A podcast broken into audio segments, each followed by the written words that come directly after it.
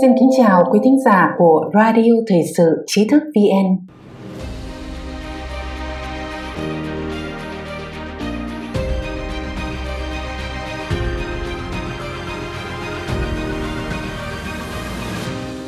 Kính thưa quý vị, Trước động thái Tổng thống Mỹ Donald Trump tuyên bố Úc, Ấn Độ, Hàn Quốc và Nga nên tham dự hội nghị thượng đỉnh G7, nhiều nhà quan sát cho rằng đây là nỗ lực mới nhất của Washington nhằm kiềm chế và cô lập Bắc Kinh. Hôm nay xin kính mời quý vị nghe một bài viết của Levy. Tổng thống Trump dự định xây dựng liên minh G11 nhằm cô lập Trung Quốc.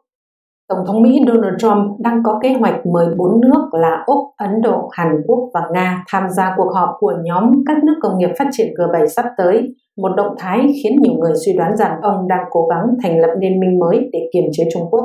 Ông Trump không nói rõ liệu ông có muốn G7 trở thành G11 hay không, mà chỉ cho biết ông muốn bốn quốc gia trên tham dự hội nghị thượng đỉnh G7, đồng thời nhận định rằng nhóm G7 đã rất lỗi thời. Người phát ngôn Nhà Trắng Alisa Farah cho biết Tổng thống muốn hội nghị thượng đỉnh thảo luận về Trung Quốc, nhất là khi căng thẳng giữa Washington và Bắc Kinh đang leo thang về các vấn đề như xử lý đại dịch COVID-19 và Hồng Kông.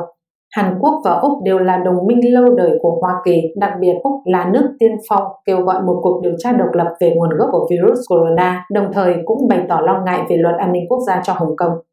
Trong khi đó, Ấn Độ là trung tâm trong chiến lược Ấn Độ-Thái Bình Dương của Washington, cũng có một loạt các bất đồng với Trung Quốc trong việc giải quyết tranh chấp biên giới hiện tại ở Ladakh.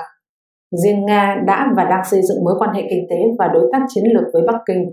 Nước này cũng bị đuổi khỏi G8 sau vụ xâm chiếm Ukraine và sát nhập Crimea năm 2014. Tuy vậy, ông Trump đã nhiều lần đề nghị mời Nga trở lại do tầm quan trọng của Moscow trong chiến dịch toàn cầu.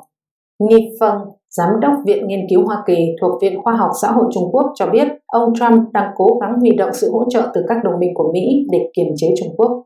Ông Ni nói, mục đích rất đơn giản, cô lập Trung Quốc. Đây chỉ là bước khởi đầu, sẽ có thêm rất nhiều biện pháp theo sau. John Lee, một thành viên cao cấp tại Học viện Hudson, cho biết Mỹ có thể đang tìm cách thúc đẩy một chương trình nghị sự để xem xét trách nhiệm của Trung Quốc về những sai lầm khiến đại dịch xảy ra. Ông Lee cũng nhận định rằng sự xuất hiện của một nhóm mới sẽ khiến Trung Quốc quan ngại bởi nước này lo sợ sẽ bị loại trừ trong các tổ chức mới nổi. Trung Quốc đã tìm cách tăng cường ảnh hưởng của mình trong các thể chế và nền tảng đa phương trong thập kỷ qua. Cùng với việc gia tăng sức mạnh kinh tế, Bắc Kinh đã khiến Washington ngày càng lo ngại. Ví dụ về điều này là việc ông Trump rút khỏi WHO khi cho rằng Trung Quốc đã kiểm soát tổ chức này. Do đó, ý tưởng mở rộng nhóm G7 hiện gồm các thành viên Mỹ, Ý, Đức, Pháp, Anh, Nhật Bản và Canada có thể là nỗ lực mới nhất của Washington trong việc thành lập một liên minh quốc tế mới không có Trung Quốc. Tuy vậy, Wang Wen, Viện trưởng Viện Nghiên cứu Tài chính Trung Yang thuộc Đại học Nhân dân Bắc Kinh cho biết Mỹ sẽ không thể thành lập một chiến tuyến toàn cầu để chiến tranh lạnh chống lại Trung Quốc. Ông Wang cho rằng sức mạnh mềm và sự lãnh đạo của Mỹ đã bị tổn hại rất lớn và ảnh hưởng của Mỹ trong các vấn đề toàn cầu sẽ ngày càng suy yếu.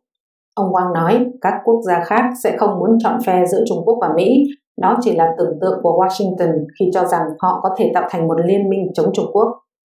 U Sinpua, giám đốc Trung tâm Nghiên cứu Hoa Kỳ tại Đại học Fudan cũng cho rằng ý tưởng về việc chia rẽ giữa Nga và Trung Quốc là mơ mộng.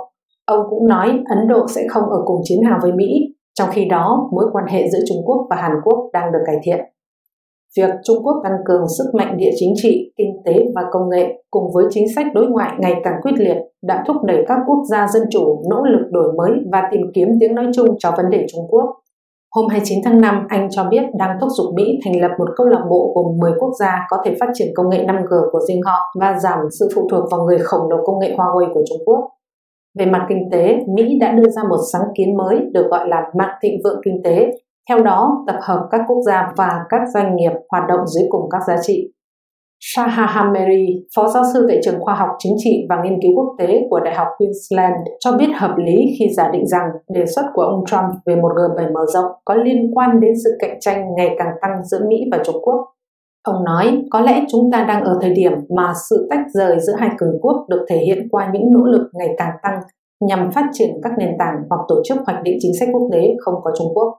Ông Hamiri cũng cho rằng Bắc Kinh có thể phải chịu một đòn nặng nếu bị loại ra khỏi bất kỳ sáng kiến mới nào do Mỹ lãnh đạo.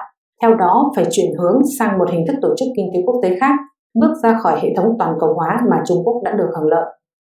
Mặc dù vậy, ông cho rằng các quốc gia khác chưa chắc đã hứng thú với con đường này và việc có thay đổi đáng kể nào với nhóm G7 hay không vẫn còn là dấu hỏi lớn bởi các quốc gia liên quan cũng có lợi ích kinh doanh và thương mại riêng của họ ở Trung Quốc. Quý độc giả có thể truy cập website tri thức vn.net để đọc được nhiều bài viết của chúng tôi hơn. Nếu việc truy cập khó khăn, vui lòng đổi DNS, cài đặt VPN hoặc tải ứng dụng đọc tin của trí thức VN vào điện thoại.